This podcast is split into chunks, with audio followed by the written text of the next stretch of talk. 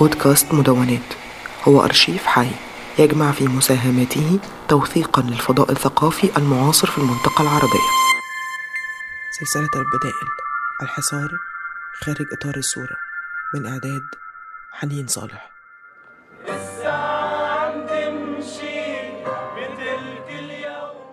كان هيك الموضوع. أنا كنت ماشي في الشارع ولقيته عم بعزف رحت صورته واساسا كان طبيعي لأنه كان أغلب فترة الحصار كان البيانو عم بيتحرك بشوارع المخيم وكان عم بيعزف آه، بيعزف بيانو. والمشهد أنا حقيقة حطيته مو لأنه آه شوفونا نحن بنعزف بيانو بالمخيم وإلى آخره يعني بهذا المستوى. لا ابدا مو هيك.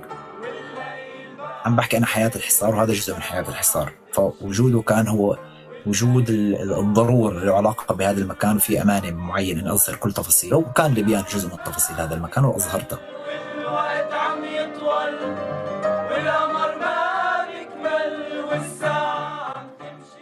وسط الدمار.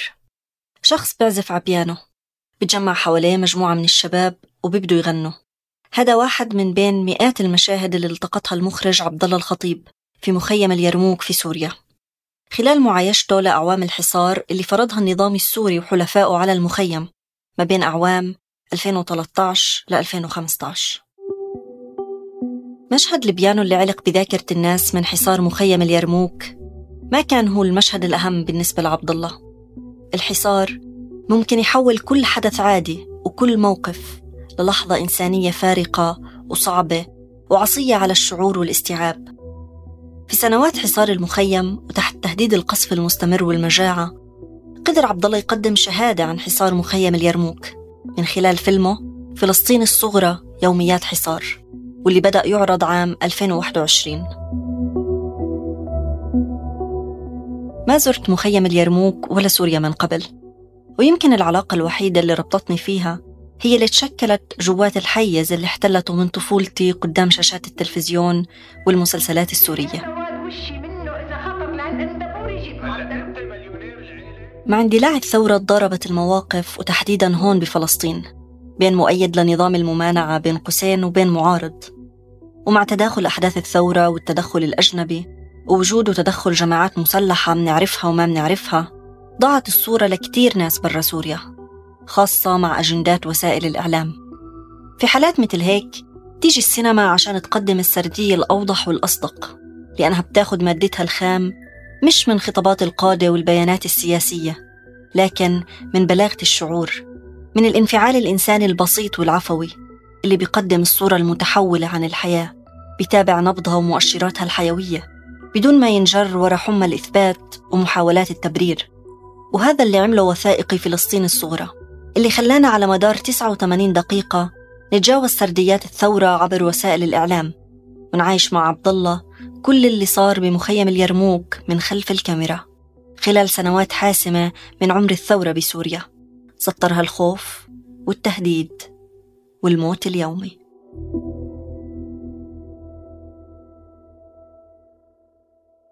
هلا هو الحقيقة مو أنا اللي بلشت أصور بالمخيم، بالمخيم كان في عدد كبير من الشباب اللي عم بيشتغلوا بالتصوير وتوثيق الأحداث اليومية باليرموك، وأنا كنت جزء من مجموعة هي تنسيقية مخيم اليرموك اللي كنا عم نشتغل بمجالات مختلفة وجزء منه كان توثيق الحياة اليومية للسكان داخل الحصار.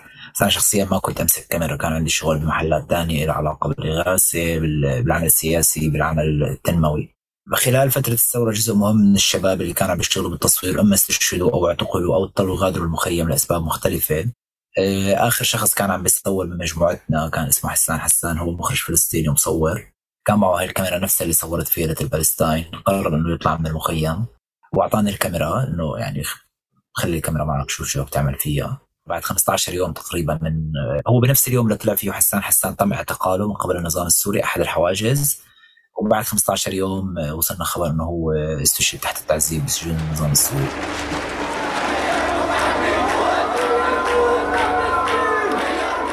يعني فكرة إنه صديق لإلي كانت هاي كاميرته واستشهد قتلوه لإنه هو كان يشتغل مصور ولإنه كان هو مخرج. حسيت بهاي المسؤولية الأخلاقية تجاه صديقي إنه لازم أكمل بالتصوير. صورت كاميرا عبد الله ورفاقه تفاصيل الحياة اليومية والموت البطيء لسكان المخيم. مشاهد الفيلم في أغلبها طويلة وبطيئة. ترصد أحاديث المحاصرين ملامحهم أمالهم لحظات فرحهم لحظات الخوف الصراع النفسي تكاتف الجميع للعمل الإنساني والاجتماعي وأمنيات الأطفال. أنا بحلم أكل شاور أنا بحلم أكل سكر. أنا بحلم إنه يرحل أبوي مثل مكان أنا بحلم انه يرجع المخيم مثل المكان أنا بحلم يفتح الطريق. أنا بحلم هلا ولا أفتح الطريق. معلش. أنت حلمت قبل شوي كنت تحلم إنك عم تاكل سكر أنا بحلم إنه يرجع أخوي يعيش. عن جد بحلم إنه أخوي يرجع يعيش. قعدنا مشتاق له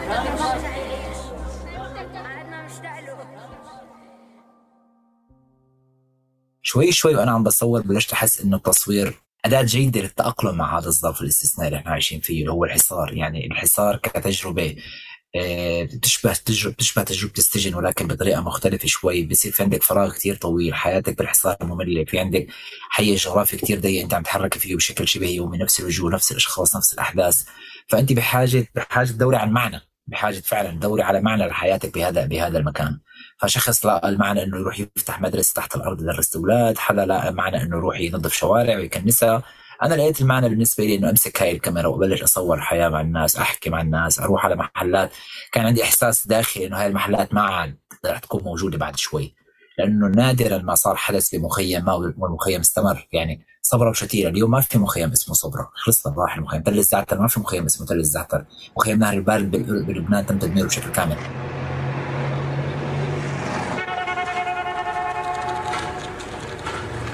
الحصار طويل كيوم أسير لا ينتهي في زنزانة.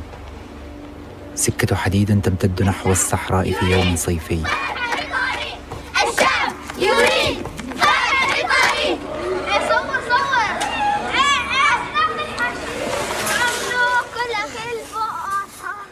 هاي التجربة الأولى لعبد الله في صناعة فيلم. ما كان واعي تماما لخياراته السينمائية التقنية كيف شكل اللقطة أو زاويتها أو طريقة الإضاءة. ولكن طول الوقت كان واعي للأهم من ذلك للمعنى السياسي. فأنا اللي بحكيه دائما إنه أنا ليتل بلستان هو اللي خلاني أصير مخرج بقدر ما أنا خليته يصير فيلم. يعني هي عملية بناء مشتركة أنا سويته فيلم وهو سواني مخرج مع بعضنا. ما زلنا نحتفل بأفراحنا.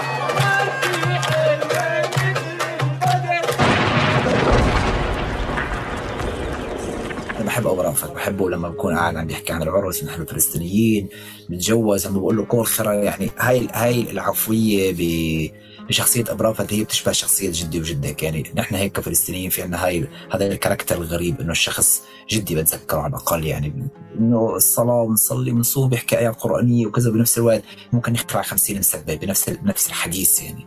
فبالنسبه لي كثير هذا الشخص مشهد ابو رافت معبر. ما بيركز الفيلم على ثيمة الشخصية الأساسية وإن كنا منشوف عدة شخصيات رسمت الحيز الأوسع من الفيلم وساهمت في صياغة ديناميكيته مثل شخصية أبو رأفت أو شخصية أم محمود والدة عبد الله الممرضة اللي بيتابع الفيلم في جزء كبير منه لحظات اعتنائها بالمرضى والمسنين خلال الحصار. ضغطة مرتفع لا ما. 16 على 10 ضغطة هاتي إياها.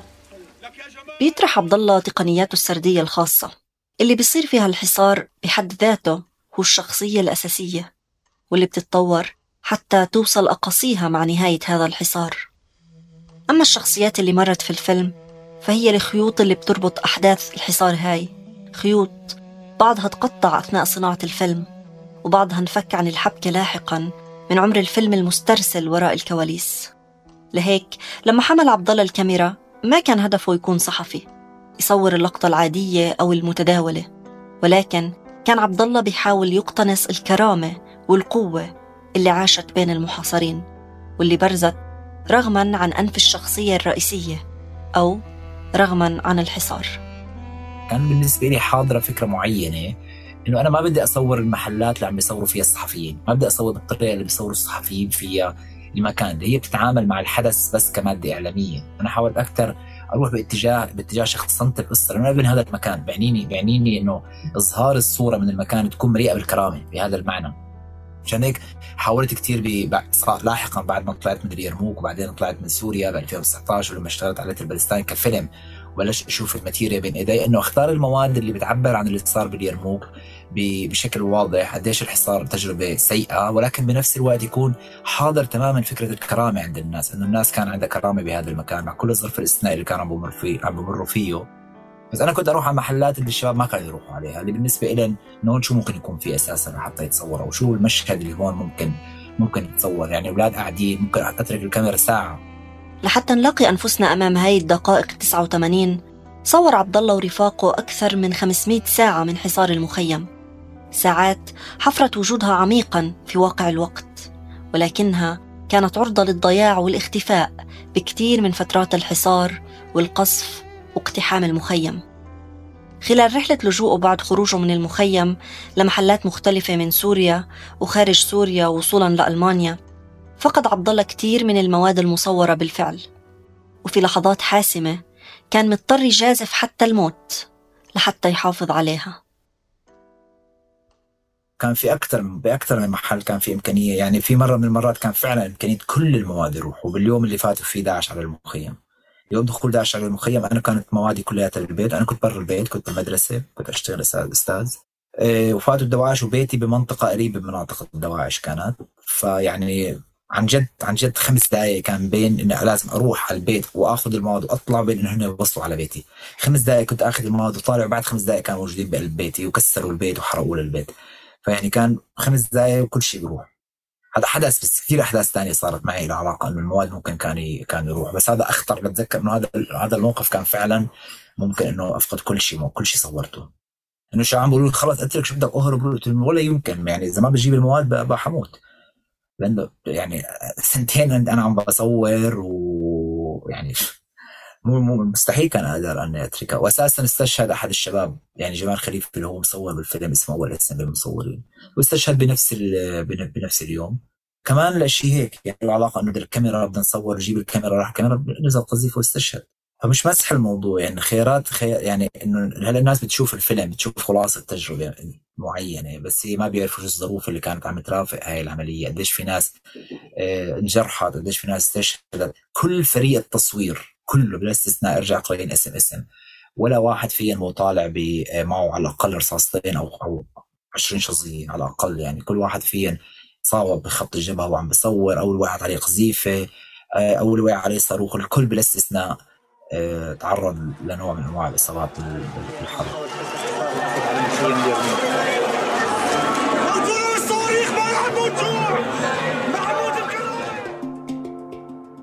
لا ليس هذا الحزن. قص كل هذا الجزء من الفيلم تقول المخرجة للمونتير الأعمى في المجموعة الشعرية مرايا سائلة يخبرنا حسين البرغوثي. عبد الله أيضا اضطر لقص عشرات المقاطع المهمة خلال عملية المونتاج. كان صعب عليه يتخلى عن يوميات وأحداث عايشها. وناس بعرفهم وصورهم في أضعف اللحظات وأحيانا في أكثرها عزة. لهيك سألته عن أصعب المشاهد اللي تخلى عنها وما شفناها بالفيلم. يعني عندي مشهد بس هيك مجموعة أولاد عم بولعوا نار وعم بيحكوا إنه جوعانين جوعانين جوعانين. بس هن عم بتضحكوا واحد بيقولوا نحن جوعانين. إيه نحن جوعانين. بصير يعني يضحكوا بشكل هستيري. إيه فطريقة سخريته من من الجوع. هو فعلا كان جوعانين مش عم بيمزحوا. بس كيف عم بيتعاملوا مع الموضوع؟ بهاي الطاقة وهاي السخرية وعم بيلعبوا وبكبوا النار و إلى آخره. فكان بالنسبة لي من أهم المشاهد اللي صورتها واللي كان نفسي يكون موجود بالفيلم بس شوي ما ركب إيقاعه مع يعني مع الفيلم. عمليه المونتاج لما بتشتغلي مع فيلم شخصي بهذا بهذا المستوى عملية صعبة جدا جدا. لسببين، السبب الأول إنه أنا ما عم بتعامل مع مكان ما بعرفه مع أشخاص ما بعرفهم، أنا أبن هذا المكان عشت تجربة الحصار بكل تفاصيلها. فكان بالنسبة لي التعامل مع المادة زي اللي ماسك سكين وعم بيجرح بحاله. يعني لأنه مضطر أشوف مشاهد بشكل يومي على مدار سنتين عم بشوف نفس المشاهد بشكل يومي. عم بشوف أشخاص بعرفهم وبعرف إنه هذا مات جوع وهذا بعد شوي مات بقذيفة وهذا هذا اغتيل وهذا اختطف وأصدقاء لي ماتوا بهاي بهاي المرحلة. فكان كثير حساس لإلي العملية كلها عملية حساسة جدا جدا. تخاف الأمور تسوء أكثر من هيك؟ إن شاء الله ما بصير أسوأ. أسوأ من هيك كمان؟ هاي عم ناكل رز عصفورة وهلا كمان أبي راح يجيب من هاي المدرسة. مزعومية آه، بهارة ما بتحب الحياة؟ بحبها بس مو هون. كان عمر تسنيم اللي سمعناها بالمقطع الموجود بالفيلم ما بتعدى العشر سنوات لحظة التصوير وكانت أمانيها أقرب لمجريات الواقع الطبيعي من إنه نسميها أحلام. إنها تاكل بطاطا أو تحضر تلفزيون. حوار عبد الله مع تسنيم اللي كانت بتجمع العشب لعائلتها لحتى ياكلوا. كان في منطقة مكشوفة للقصف وقريبة جدا من مكان إطلاق النار. ومثل مشهد البيانو اللي بينعزف وسط الدمار حمل الحوار الهادي والطبيعي اللي دار بين عبد الله وتسنيم في منطقة خطرة مثل هاي تناقضات وإمكانيات إنسانية لا يمكن تصورها. هاي الحديث اللي كان عم بندار بينه وبين الأطفال بالنسبة لي كان قوة دافعة يعني كان هو محفز لأنه كيف الناس الأطفال بين قوسين باقي الناس آه، عم تتعامل مع الحصار كيف عندنا هاي الطاقة لحتى يضحكوا ونفس الوقت عم بيقطفوا عشب لحتى يأكلوه. بالنسبة لي بالنسبة لكثير ناس كانوا بالمخيم هاي هاي طاقة يعني هذا هذا المبرر اللي بيخليك تحسي بمعنى الشيء الشيء اللي عم بي اللي عم بتسويه. يعني أنا كتبت شيء اسمه قواعد الحصار 40 جزء منه اللي استخدمته بالفيلم اللي هو النص السردي اللي محكي وجزء من نص طويل اسمه قواعد الحصار 40 فبأحد القواعد أنا بحكي إنه بكل اللحظات اللي كنت أحس فيها باكتئاب بالمخيم كنت أروح عندي على جنينة محل ما الأولاد عم بيلعبوا. عادة بيتم تصوير هاي الفئات من الأطفال النساء المسنين بسياق الحروب باعتبار الفئات الهشة. الفئات الأكثر ضعفا آه، الرجل هو القوي هو البطل هو اللي بيكون موجود قدامه اللي بيعمل و إلى آخره. باليرموك اللي أنا شفته بالعكس تماما حقيقه. اللي شفت مصدر الهاء ومصدر قوة هن الأطفال هن النساء هن المسنين. المواقف الضعف يعني أنا المشاهد اللي صورت اللي حسيت كان فيها ضعف كانت عند الرجال. يعني الرجل اللي بيحكي إنه أنا ما عاد بدي فلسطين أو الرجل اللي بآخر الفيلم عم بيبكي يعني كل لحظات الضعف اللي كانت موجودة اللي عبر عنها الرجال وكل لحظات القوة اللي كانت موجودة بالفيلم عبروا عنها إما نساء أو مسنين أو أطفال. لك يا جماعة دواء medicine we need medicine. Where are you red cross بعد نهاية كل عرض كانت الصحافة والناس بتسأل عبد الله عن مصير الشخصيات اللي أخذت حيز بالفيلم. وأنا كمان ما ترددت أسأل عبد الله نفس السؤال. حقيقة ما عندي أي أي أي معلومة هو موجود بتسنيم وهذا أحد أحد الأشياء السيئة بالحرب إنه أنت ما بيكون دائما عندك قدرة تتابع كل شخص شو عم بيصير عم بيصير معه. آه، لأنه كانت حركتنا بشكل مستمر يعني آه، تسنيم حاولت حقيقة بأكثر من طريقة إني أعرف وينها وشو اللي صار مع ما قدرت اعرف هلأ في أطفال تانيين بعرف وينن بعرف إنه في أطفال استشهدوا في أطفال صاروا صاروا داعش بعد بعد دخول داعش على المخيم في أطفال صاروا بأوروبا موجودين هلأ. واللي هو جزء من شغلي الفيلم الجديد اللي عم بشتغله هو عن أطفال كانوا بالحصار وهلا موجودين بأوروبا. أبو رأفت. موجود بسوريا لساته آه، لساته موجود بسوريا. بعض من منتجي فيلم فلسطين الصغرى يوميات حصار حملوا رؤى بتتقاطع مع رؤى وتصورات عبد الله عن الإنتاج الوثائقي. وهون بنحكي عن بدايات اللي تأسست في لبنان بعد اندلاع الثورة بهدف دعم إنتاجات السوريين وغير السوريين لإنجاز أفلام تمتلك تساؤلات عن العلاقة مع الواقع الجديد. تطمح بدايات ومثل ما بتعرف عن حالها في إنها تكون جزء من تيار سينمائي بيعبر عن التجارب الجديدة والمخاضات الفنية اللي بتشهدها الساحة الثقافية في ظل التغيرات الكبيرة اللي بتعيشها المنطقة.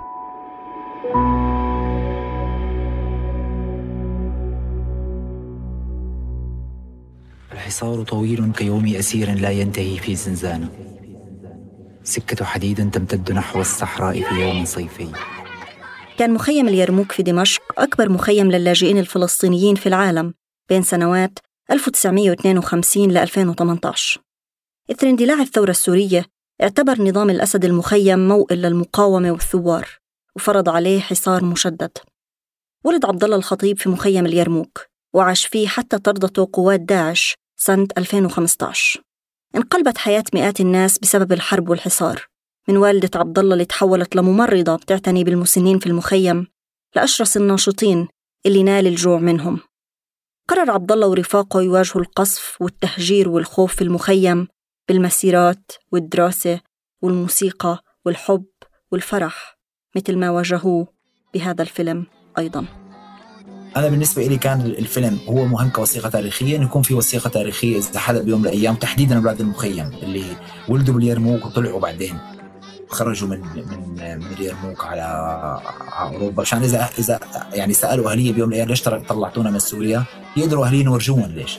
يعني أنا جدي طلع من فلسطين بس أنا عارف ليش طلع جدي من فلسطين. ليش أخوي جدي ضل بفلسطين ويعني عملي أولاد عم أبوي كلياتهم موجودين بفلسطين بس نحن موجودين كلاجئين برا. فأنا بالنسبة لي في عندي لحظة ما في عندي حقد على جدي إنه انت أنت بسبب نحن صرنا لاجئين هلا هذا مش الحقيقة لأنه الحقيقة إنه في مجزره ارتكبت مجزره ارتكبت ببلد الشيخ اللي هي بلدتنا وهو كان موجود بقلب القرية فاضطر يهاجر. هذا كلياته لأني أنا ما شفته بالنسبة لي كطفل ناقص السرد ناقص. وجود بالنسبة لي وجود بيت البرستان هو بهذا المحل هو آه هو وثيقة لأولاد المخيم لحتى يحكوا حكاية اليرموك ويقدروا يقولوا إنه هذا اللي كان عم بيصير وهي الأسباب اللي دفعتنا إنه بلحظه من اللحظات نترك المخيم اللي هو بين قوسين بوابة لفلسطين حسب مفهومنا البسيط. لفكره العوده لفلسطين اللي قاعد في جرمان اليرموك اشتاق لك يا خيا يلي قاعد بتركيا اليرموك اشتاق لك يا خيا يلي قاعد بلبنان اليرموك اشتاق لك يا خال. رافقناكم في هذه الحلقة من الإنتاج والكتابة والتقديم حنين صالح. ومن الكتابة والتحرير ملك عفونة.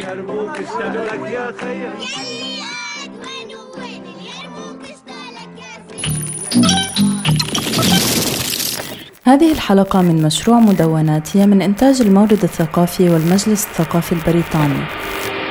محتوى هذا البودكاست لا يعبر بالضرورة عن رؤية أو أفكار أي من المؤسستين.